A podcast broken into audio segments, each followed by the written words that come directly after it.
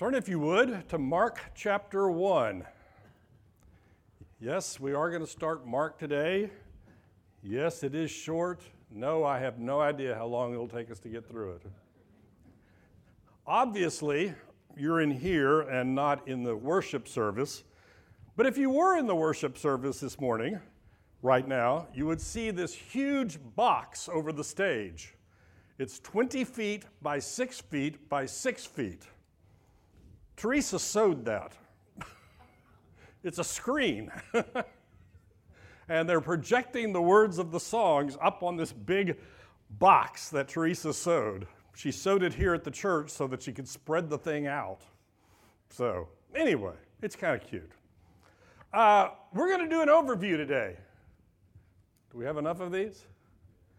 And to do an overview, we're going to start at the very beginning to put the book of Mark into context of the whole Bible. To do that, somewhere I have this, we're going to go through the entire Bible in about 15 minutes so you know how all of this fits together. You have a bookmark that I just gave you that has the books of the Bible. You can stick it in the book of Mark and you'll know where we are every week. Ah, that's so clever. Oftentimes we forget what? It won't fit on your phone. No. You have to cram it in real hard in that little slot at the bottom. Oftentimes we forget that the Bible is really 66 different books composed by a variety of different authors over a thousand year period and God has directed all of this to accomplish His purpose, which is to, to, to, describe how we as human beings can be made right with God. We have to understand that that is the purpose of the Bible. Because you see, when we get to the book of Mark and we read the first sentence, which says, the beginning of the gospel, of Jesus Christ, we need to understand that it's not the beginning of the definitive history book. You and I have hundreds, thousands of things that we would like to know about Jesus that aren't in the book of Mark. But it's not a definitive history of everything that he ever did. Rather, it is the gospel, what we need in order to be made right with God. So, Starting in the book of Genesis, the first five books are usually referred to as the books of the law, the Pentateuch, or the books of Moses. By tradition, Moses is the author of the first five books. In fact, Jesus says Moses wrote the first five books, which is a little bit interesting because he does die in the fourth, the fifth book, but it's quite common that somebody would fill in the last chapter because there was probably a scribe that was actually doing the physical handwriting. The first book is Genesis. Genesis is one of the pivotal books of the Bible because it describes the creation of the world, the fall of mankind, the flood, the Tower of Babel where the nations are spread, and we begin to see God drawing his people back to him, which is what did I just say? The purpose and meaning of the Bible. So he calls this guy by the name of Abraham, and he says, Come on, come to a place, and I'm not going to tell you where it is until you get there. This is a tremendous act of faith on his part. I mean, I go on trips, but I like to know where I'm going before I leave. I like to have a map. I like to have the GPS coordinates. I like to find it on my phone. I like a tour guide. I like to know. And God told Moses, I mean, uh, Abraham, go, and Abraham went. So Abraham had two sons. Their names were Isaac and Ishmael. Ishmael is the son of the handmaiden not the son of the promise. Isaac is the son of the promise. So Isaac has two sons. They are Jacob and Esau. And in the book of Romans, we have this very strange passage where God says, Jacob have I loved, and Esau not so much. That's a very loose translation. Jacob has 12 sons and one daughter that we know of. What's the name of the daughter? Huh? Dinah is the daughter. The 12 sons are going to become the 12 tribes of Israel. Sort of. Okay? It actually gets a little interesting because Jacob adopts Joseph's two sons. So Joseph is replaced by two. But when they get to the promised land, Levi, who is the priest, the Levites, they don't get a part of the land. So there's 12 divisions, two sons of Joseph and not Levite. Okay? So the book of Genesis ends with Joseph in Egypt, and he brings Jacob and all of his siblings down to Egypt. And that's the end of the book of Genesis.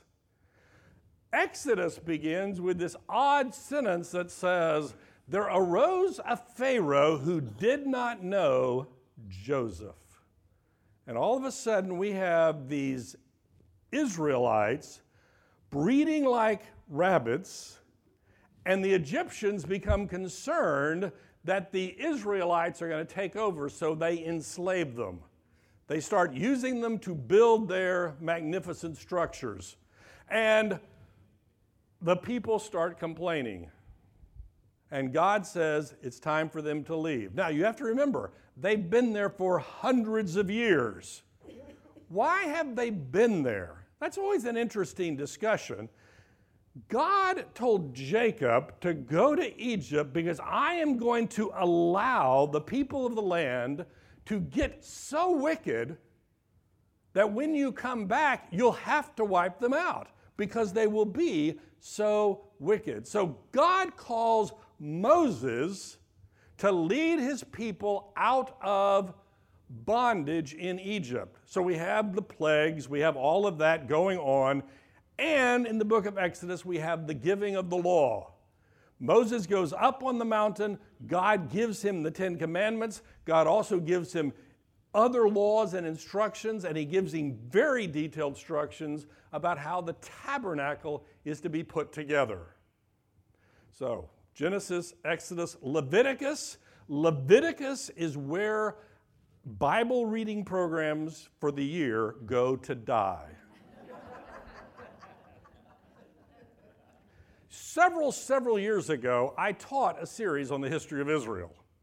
What I really wanted to do was Exodus and Joshua.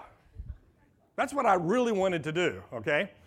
And I remember somebody telling me, Oh, I'm looking forward to Leviticus because I want a detailed study of all the sacrifices. And I said, You're going to be disappointed. Because I think I did it in three lessons. Leviticus is the description of the sacrificial system. You do this, here's the sacrifice. This time of the year, you sacrifice this. This time of the year, you do that. If you commit this sin, you do this. If you do that, if you can't afford that, then you do this, etc., etc., and etc. Why is that important? Why is it even in the Bible? Because it's a picture of what Jesus Christ is going to accomplish for us. If we don't understand the necessity of sacrifice, we will not understand why Jesus had to come. Or we will begin to think, as many people do today, that Jesus was just one more good teacher coming to show us how we ought to live our lives. That's the book of Leviticus. That is followed by Numbers. What a strange name for a book. Numbers has the census where they finally count all of the people to get ready to go into the promised land.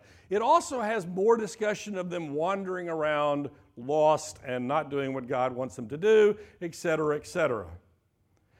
Deuteronomy is Moses' final instructions to the nation of Israel. I actually like the book of Deuteronomy. Basically, it boils down to this because God gets the people to divide into two, and one group sits on this mountain and says all the blessings of God, and one person sits, I mean, one group sits on this and has all the curses.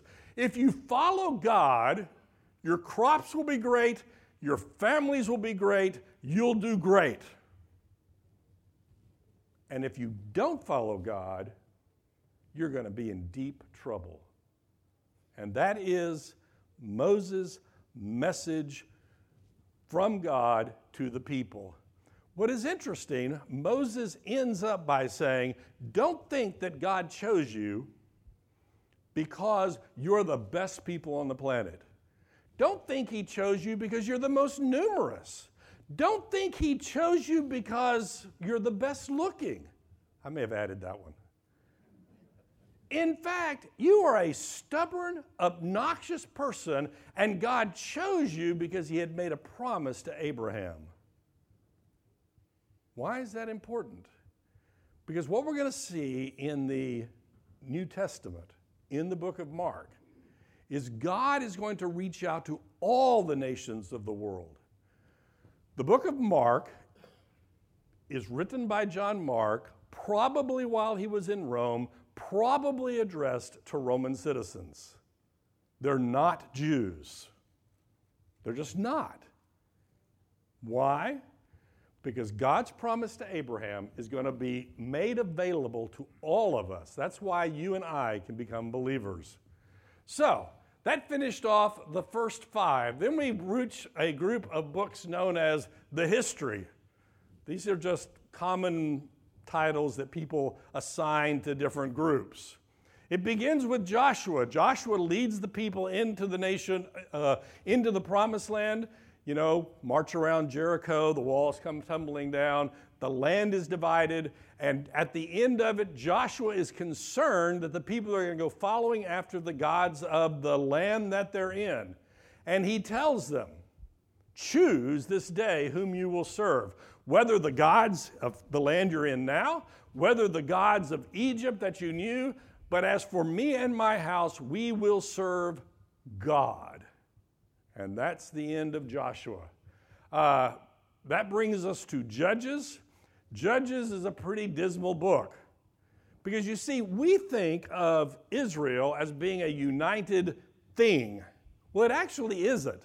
They entered the promised land. The 12 tri- the 11 tribes, 12 tribes, broke up into their different groups, and they didn't have much to do with each other. And outsiders kept attacking them because the people refused to do what God asked them to do. Namely, they went chasing after the gods of the land in which they were now living. So God would allow outsiders to come in and oppress them. And the people would moan and cry to God, and God would send a judge to free them from their bondage. If you look at the book of, jo- of uh, Judges, it is this cycle. Apostasy, they fall away, they scream and they shout. God sends a judge, they repent, they come back, and this cycle starts all over again. Now, reading it, you think this is happening on a weekly basis. In reality, this cycle is taking about 30 or 40 years. But that's the cycle. So we have Samson, we have Gideon, we have Deborah, we have all of these people who come to bring the truth to God's people. That's the book of Judges, which brings us to Ruth, which is just a little story thrown in there about some a family that leaves and comes back. You know the story, Ruth and Naomi. It's quoted at weddings all the time. You know, your people will be my people, and et cetera, et cetera, which is kind of interesting because it's not really a discussion between a bride and a groom. It's really a discussion between a mother in law and a daughter in law. Go figure. Then we have 1st and 2nd Samuel, whose primary character is the title says it, right? Samuel. Samuel is a priest. Samuel could be called the last judge if you wanted to call him that. But basically, he is in charge of presenting God to the people. And the people get ticked off and they said, We want a king. And Samuel knows that by saying they want a king, they are rejecting God, and he's ticked off. God says, Don't worry about it. They're not rejecting you. Give them a king. So he goes and anoints this good looking guy by the name of Saul to be the first king of Israel. And guess what? All the bad things that had been predicted about having a king come true, and Saul loses sight of what he's supposed to be doing. So God says, I'm going to raise up another king who will follow me.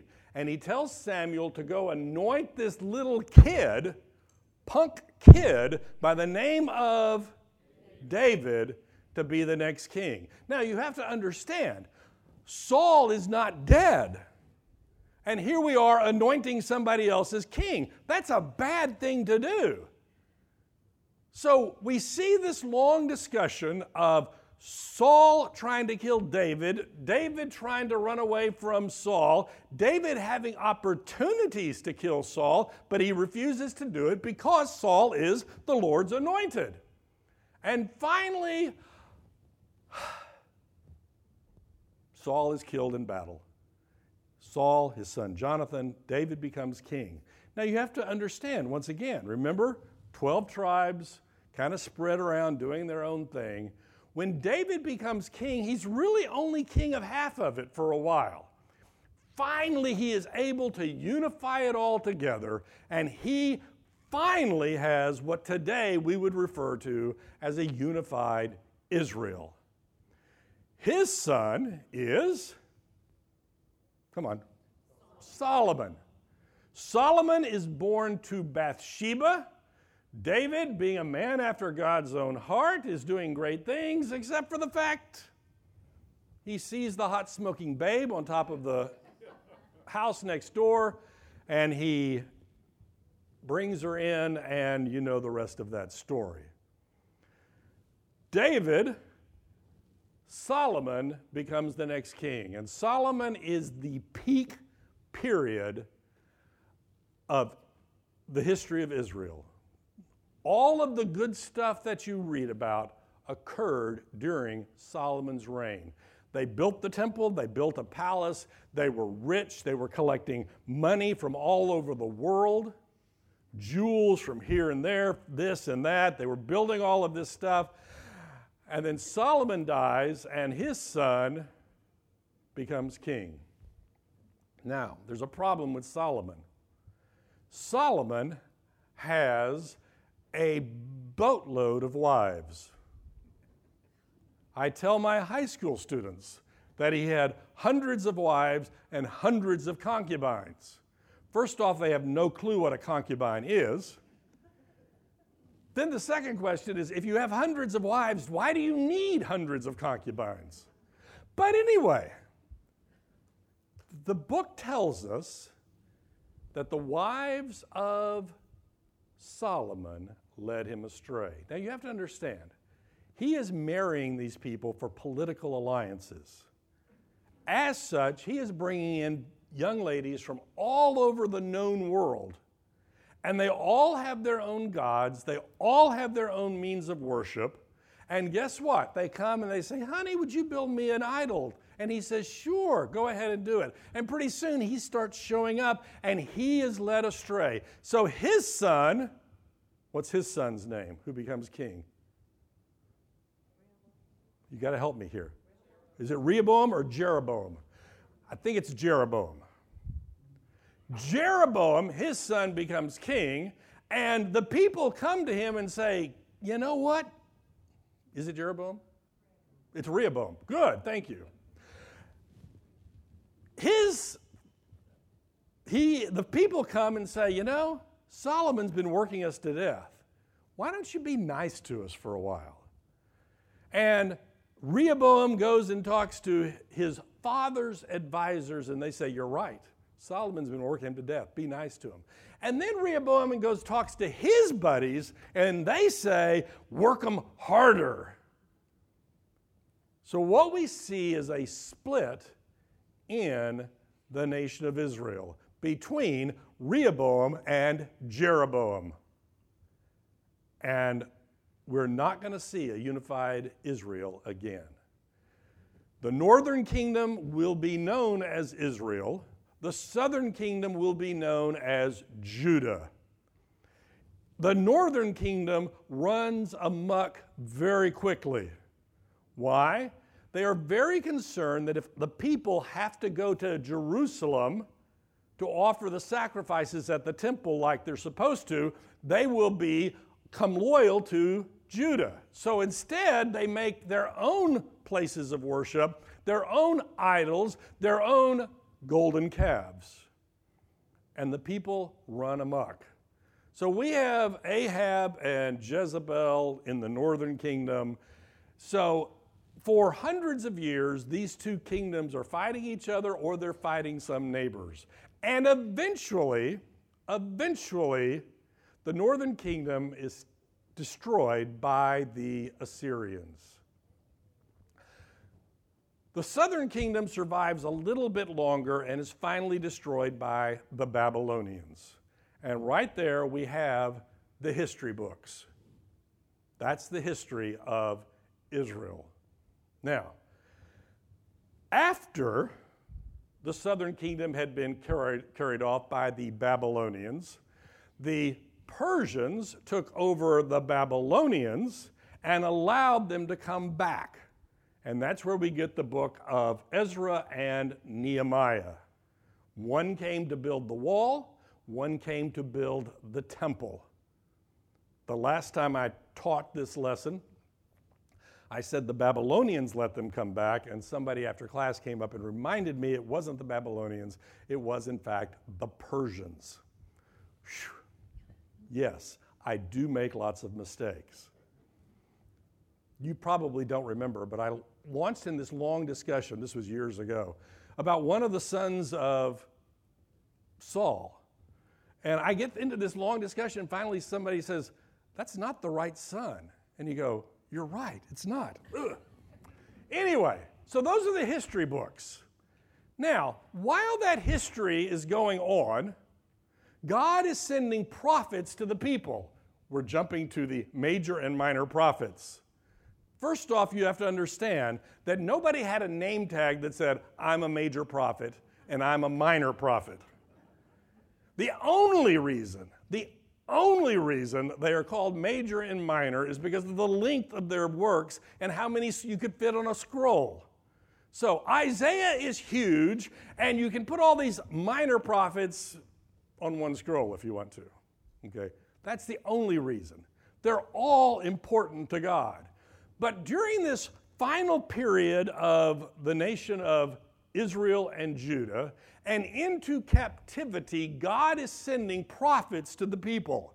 So you can look at a timeline of which prophet and when they showed up, because some of them are preaching to the northern kingdom, some are preaching to the southern kingdom, some are preaching after they're carried off into captivity, some before they're carried off into captivity. Why is this important? Because what these prophets are going to talk about is the coming Messiah.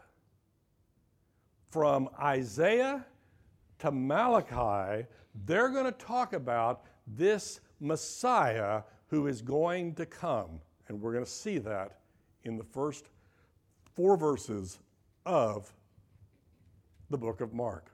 But skipping back a little bit, we have what are known as the books of poetry, sometimes referred to as the wisdom literature. We have Job, Psalms, Proverbs, Ecclesiastes, and Song of Solomon. Uh, most people remember Song of Solomon because it's about sex.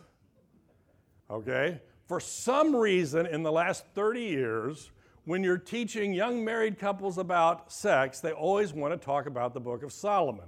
Now, it is interesting because if you go back 100 years and all the way back, the theologians didn't want to talk about sex, so they always referred to it as an allegory between Christ and his church. Go figure. That's the book of Song of Solomon. Job, is probably the oldest actual book in the Bible. It tells about this encounter between God and Satan and kind of this deal of we're going to see if Job will remain faithful. It's a very interesting book. It has this wonderful two or three chapters at the beginning where this whole deal is worked out. And at the end of it, it has two or three chapters where it's all resolved. The problem is, is there's 50 chapters in the middle that cover a lot of discussion as his friends try to talk him out of this smug feeling that he was a righteous person. So that is Job. Psalms are the songs. Many of them, not all of them, many of them are written by David. They are meant to be sung. They were songs and they are beautiful poetry. And then obviously, Proverbs are the collected sayings. Most, but not all of them, are from Solomon. There are several other people mentioned in there, and they are a collection of wise sayings. I have made the comment before that I think if you are a devout pagan, and if you took the book of Proverbs and used it to help you run your business, it would probably help you be successful. It wouldn't make you a believer, but it might help you. It's all about wisdom. The beginning of wisdom is the beginning of knowledge. Fear of the Lord is the beginning of wisdom. The fear of the Lord is the beginning of knowledge. And then Ecclesiastes is. Um, Solomon's discussion about the meaninglessness of life. And in one sense, it depresses a lot of people. I happen to like the book of Ecclesiastes. There is actually some discussion about whether he wrote it early in his life and then found out it was all wrong, or he wrote it later in his life when he found out that all of this stuff he had been accumulating didn't bring him happiness. I am firmly in the camp that it was written later in his life. And the conclusion of the book is enjoy life and do what God tells you to do. That's how to have a good life. So, that is the entire Old Testament. Any questions? Which brings us to the New Testament. Remember, there is no break in the original Bible because there is no such thing as an Old Testament and a New Testament. We understand this because the Old Testament are the Jewish scriptures. The New Testament are usually written in Greek and they are the teachings of the church. So in the New Testament, the first four books are called the Gospels. They are the good news of Jesus Christ Matthew, Mark, Luke, and John. The first three of these are referred to as the synoptic gospels because they're very similar to each other. John, on the other hand, is very different. It's more philosophical and interesting. So, who wrote the book of Matthew? Matthew. Who wrote the book of Luke? Luke. Who wrote the book of. We don't have any trouble with this Today, there are people who want to debate the authorship of every one of these books, like they do of the Old Testament. Because if you assume that these books are just written by human beings, then you have to figure out how did they come up with this? Well, they stole some material from here, they stole something from there. How's the best way to write about prophecy? Wait until the event happens, and then write as if you were writing 100 years ago, see, I prophesied it would happen. But if you believe that the scripture is given by God to inspired individuals, then the fact that Matthew wrote Matthew and Mark wrote Mark and Luke wrote Luke and John wrote John is not a big deal. So, Mark is usually thought of as the oldest of the three synoptic gospels, the oldest of all four of them. And in fact, most people, or a lot of people, think that Matthew and Luke used Mark as the starting point of their individual gospel. And That could be true. Luke acknowledges the fact that he examined sources. Luke is working like a historian. Luke wrote the book of Luke, and then he continued and wrote the book of Acts, which is the history of the early church. So we have Matthew, Mark, Luke, and John. We have Acts, which is the history of the early church. And the rest of the New Testament are letters written by various people to various congregations, with the possible exception of Revelation there at the end. It's more prophetic.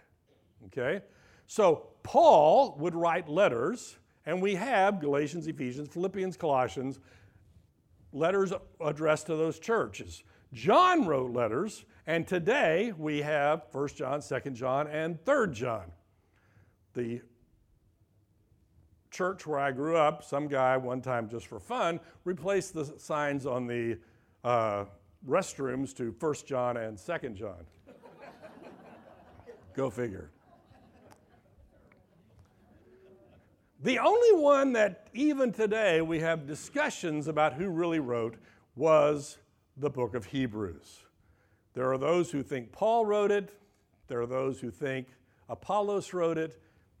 We went through the book of Hebrews a year or so ago, so we covered all of that. So, in the context of the whole Bible,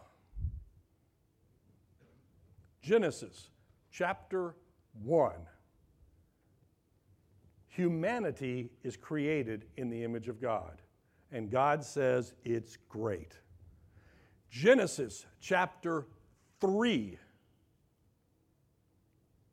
they ate of the fruit, they disobeyed God, they were kicked out of the Garden of Eden, and they became, we became, fallen creatures.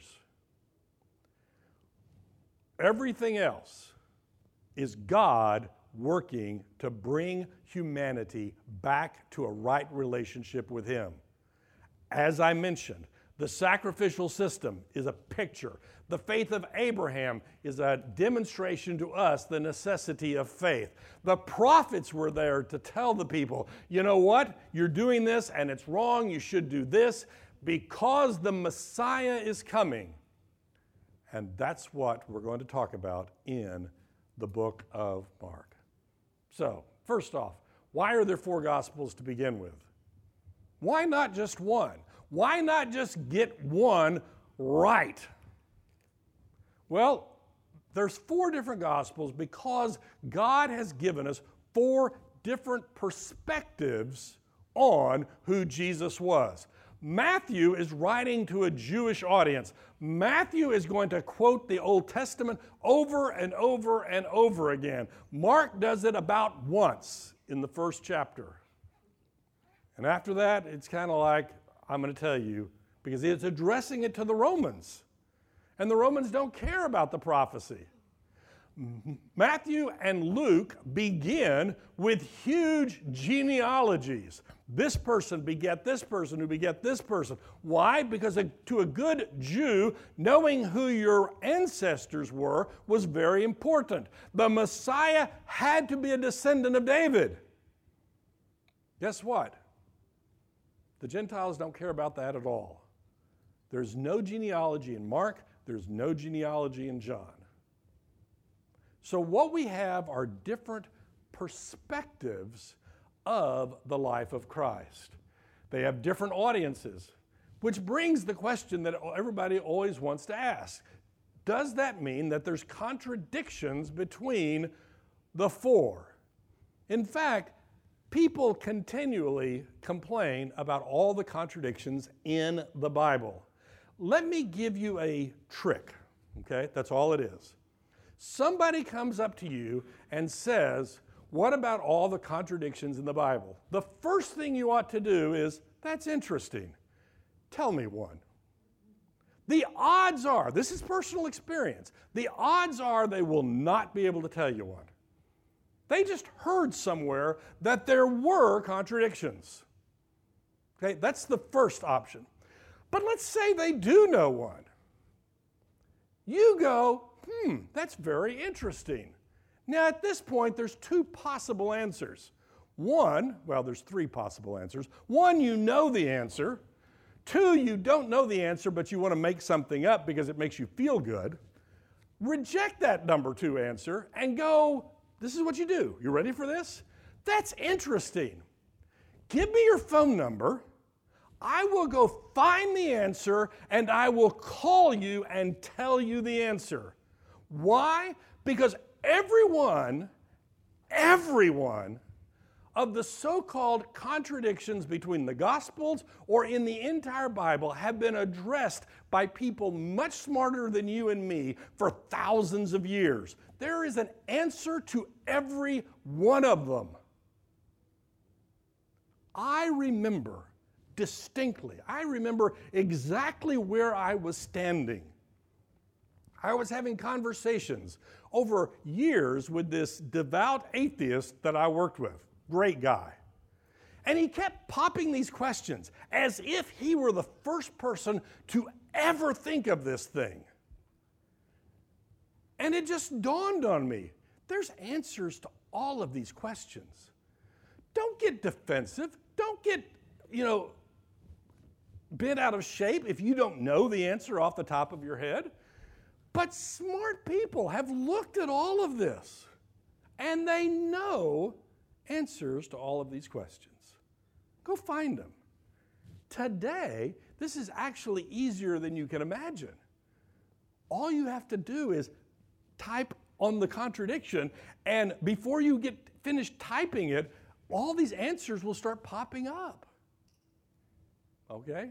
So, are there contradictions between the books? And the answer is no. Okay? There's not. There are selections made about who chose what versus not choosing something else to put in there. That's true. There are different perspectives. You know, the demon possessed man was running around the tombs. One says there was one guy, one says there were more than one. Well, the honest truth is there was probably one that was important, and he had some sidekicks. And guess what? Sidekicks don't get mentioned all the time. That's not a surprise. That's just normal.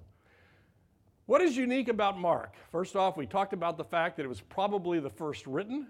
It was written to a Roman audience.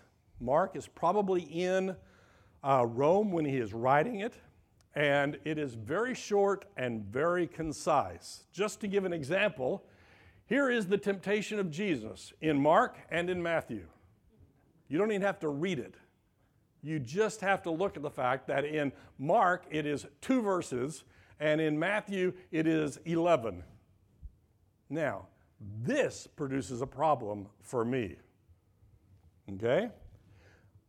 I'm going to have this temptation when I get to talk about the temptation to go to Matthew and say, let me give you the whole story. And that's a great temptation for me because, as you are aware, Matthew is my favorite book of the Bible. But if I was going to do that, why don't I just teach Matthew? And in fact, if you read, there's a commentary that's actually put out by Dallas Theological Seminary.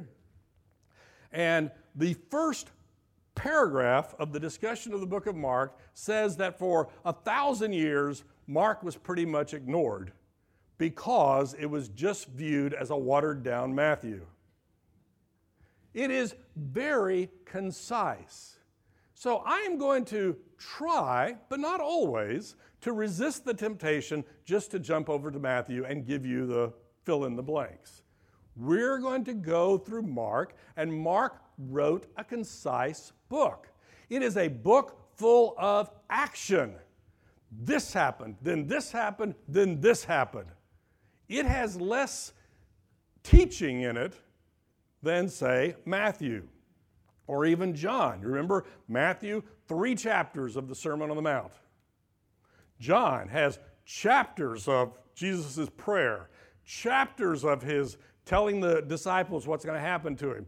Mark has one of these, I think, and there's another one later, okay?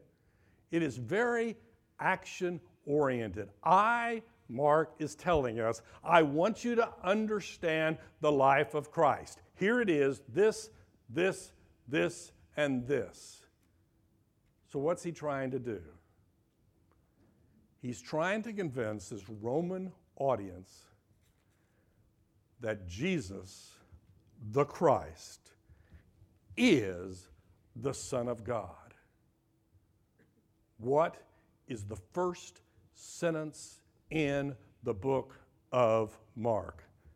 The beginning of the gospel of Jesus Christ, the Son of God.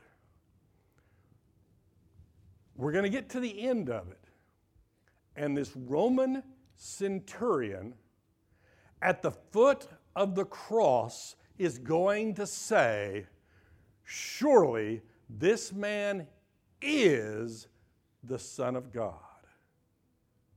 And guess what? Writing to a Roman audience, you have a centurion who ends up by saying, This guy is the Son of God. So, who wrote the book of Mark? First off, there is no disciple named Mark, but there is a guy who we refer to as John Mark, who was a buddy of the apostles. He was probably a student of Peter. We are going to assume that Peter gave most of the information to Mark to write this book. He also went on mission trips with Paul. If you start working through all this, though, you begin to realize that at some point, Mark ticked off Paul. Probably left early on one of the mission trips, had enough of it, went home. So they get to get ready for the next mission trip, and uh, Acts 15:37, they're in the middle. Now Barnabas wanted to take with them John called Mark. And Paul said, No way, Jose. I'm not taking him again. So we see two verses later that there was an agreement, and Barnabas took Mark and went this way, and Paul went elsewhere.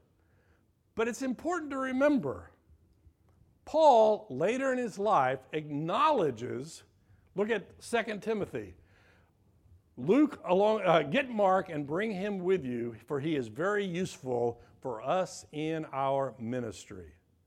At some point, Mark and Paul were reconciled back together. But look at that last verse 1 Peter uh, 5:13. Uh, she who is at, at Babylon, who is likewise chosen, sends you greetings, and so does Mark, my son. This is Peter talking.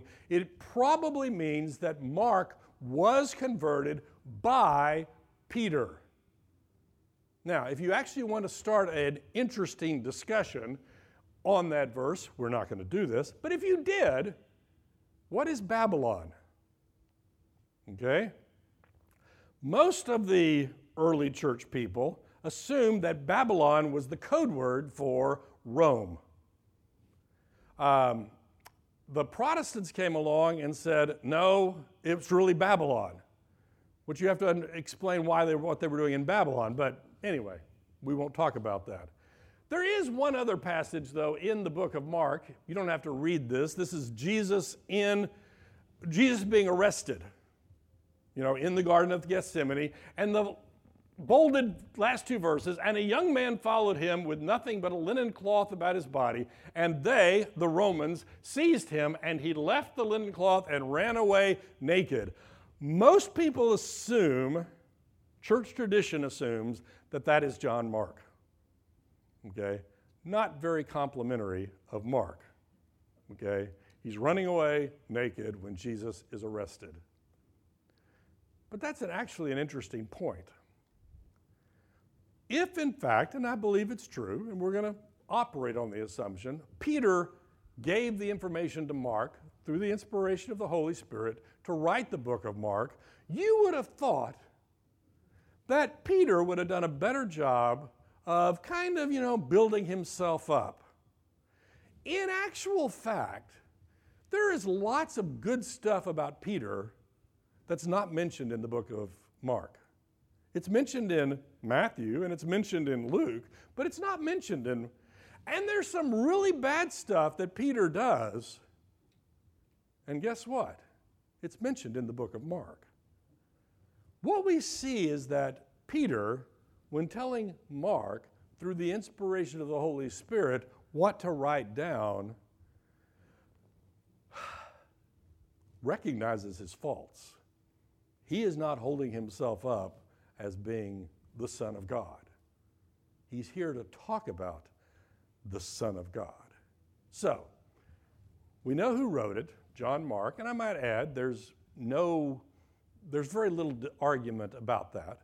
Uh, there are a large number of the early church fathers who just stated the book of Mark was written by John Mark, who was taught by Peter, et cetera, et cetera, et cetera. So we have external evidence, we have some internal evidence, and we're not going to argue with that. Okay. That's the introduction.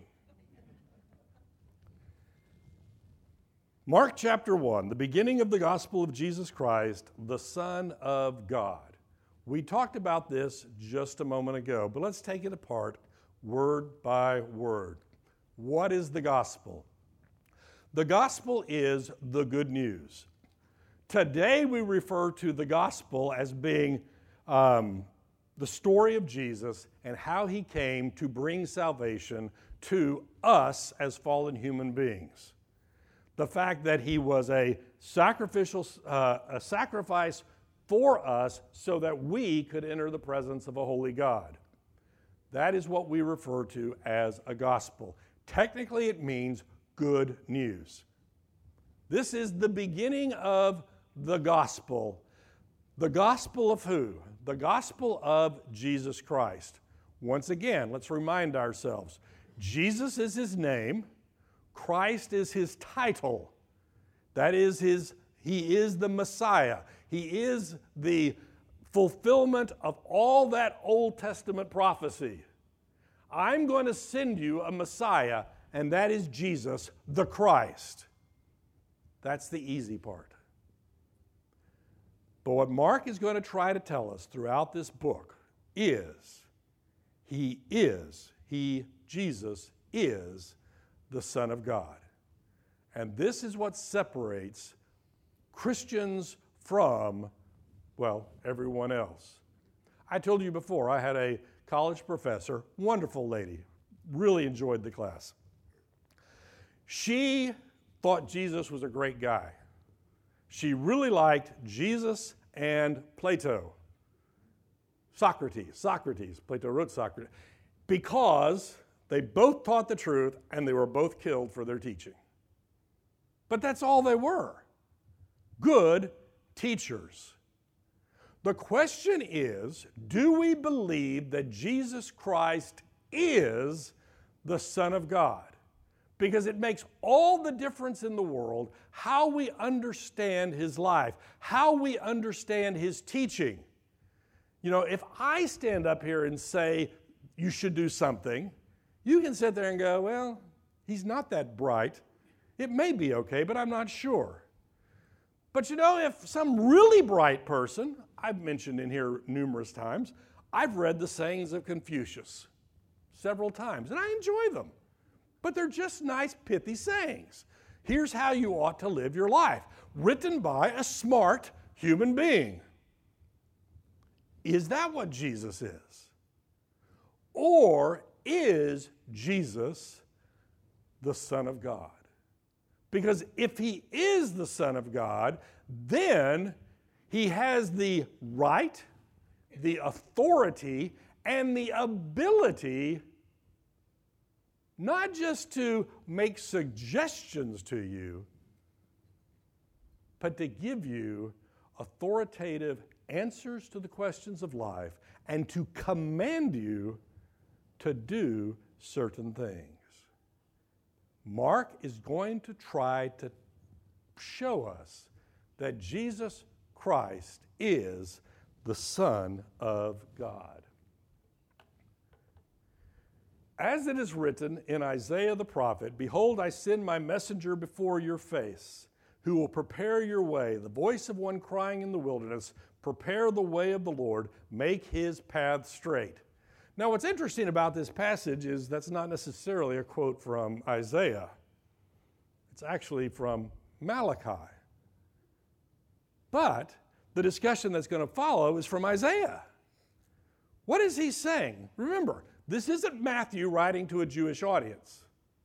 What he's saying is if I start at who was the first prophet? Isaiah. And I go to the last prophet, Malachi, it's all there. And Isaiah is the top dog. I mean, he's the first one. So, all the prophets, he's going to merge them all together and say, See, here's what the prophets said was going to happen. This particular passage is actually talking about the guy that shows up in the next couple of verses, John the Baptist, or John the Baptizer. Remember, because some people do get confused about this, this is not the Apostle John. This is not the John who wrote the book of John. This is the John that came before. His job was simply this to prepare the way. Behold, I send a messenger before your face. This messenger is going to come and he's going to get in your face and he's going to tell you what you need to do.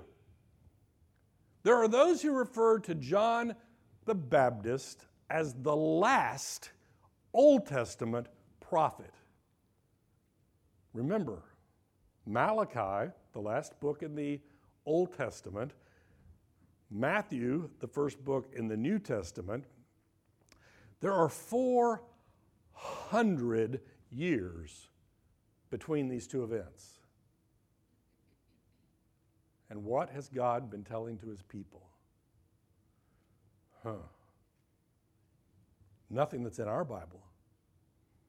If you're a Catholic, you've got a couple more books thrown in there, but that's a whole different story. Then John shows up, hellfire and brimstone, repent. But he's there to prepare the way for the coming Messiah.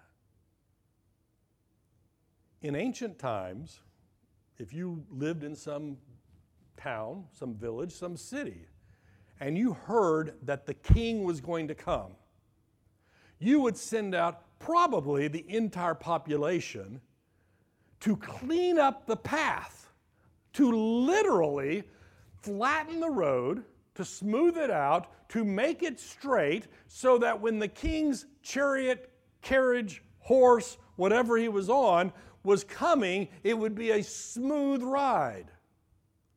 That's what you would do.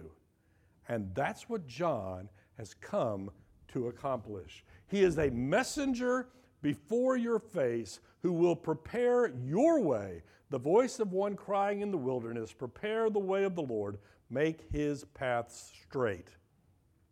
Now, there are two ways of looking at this the right way and kind of another way. This is a particular message that John is fulfilling. John is the prophet who has come to prepare the people for the coming Messiah. He is preparing the people, he is telling them to turn, repent. More about that in just a moment. He is telling them to repent, to confess their sins, and to be baptized. It is interesting because we're going to see this word several times show up the voice calling from the wilderness. Then it's going to talk about John living in the wilderness, eating locusts. He's eating cicadas. He's eating all of the 17 years. Anyway, and he's in the wilderness. And then we're going to talk about him living in the wilderness and everybody coming. Throughout this book, we're going to have this idea that here are the religious leaders in their civilized places. And apart from all of that, separate from all of that, is the Word of God being proclaimed in the wilderness. Now, just to give you a hint, to a good Jew, there are Jews and Gentiles. That's the division of the world. To a good Greek of the time, there were Greeks and barbarians. So you're a good Jew, and the rest of the world are Gentiles, aka dogs. And Mark is writing to a Gentile audience, and he's telling the Gentile audience the truth is not in the centers of Jewish whatever, the truth is in the wilderness. And all of a sudden, the fact that you're a Gentile, a dog, in the eyes of a Jew, doesn't matter that much because the truth is out there. Hmm, more about that in times to come. Let me read the rest of this and we'll wrap it all up. Jesus appeared baptizing in the wilderness and proclaiming a baptism of repentance for the forgiveness of sin. And all the country of Judea and all Jerusalem were going out to him and were being baptized by him in the river Jordan, confessing their sins. Now John was clothed with camel hair and wore a leather belt around his waist and ate locusts and wild honey. And he preached, saying, After me comes he who is mightier than I, the strap of whose sandals I am not worthy to stoop down and untie. I have baptized you with water, but he will baptize you with the Holy Spirit. John appeared out in the wilderness preaching, You need to be baptized. Now it's interesting, it says all of Judea and all Jerusalem were going out to him. Just as a side discussion, this usually comes up when we talk about that topic we're not going to talk about, which is predestination, which is the use of the word all. Um, it's usually used in one of two ways. The first is all without exception. We are all in need of a Savior. Every one of us, we are all, without exception, in need of a Savior. But another way that it's oftentimes used is without distinction, all without distinction. What if I say that all of Fort Worth is watching a football game. What I'm saying is people from every group, every class, everybody that wanted to. I'm not necessarily saying that all, without exception, are at the football game. And that's what we see here. I am not actually expecting that everyone in Jerusalem left at Jerusalem to go hear John.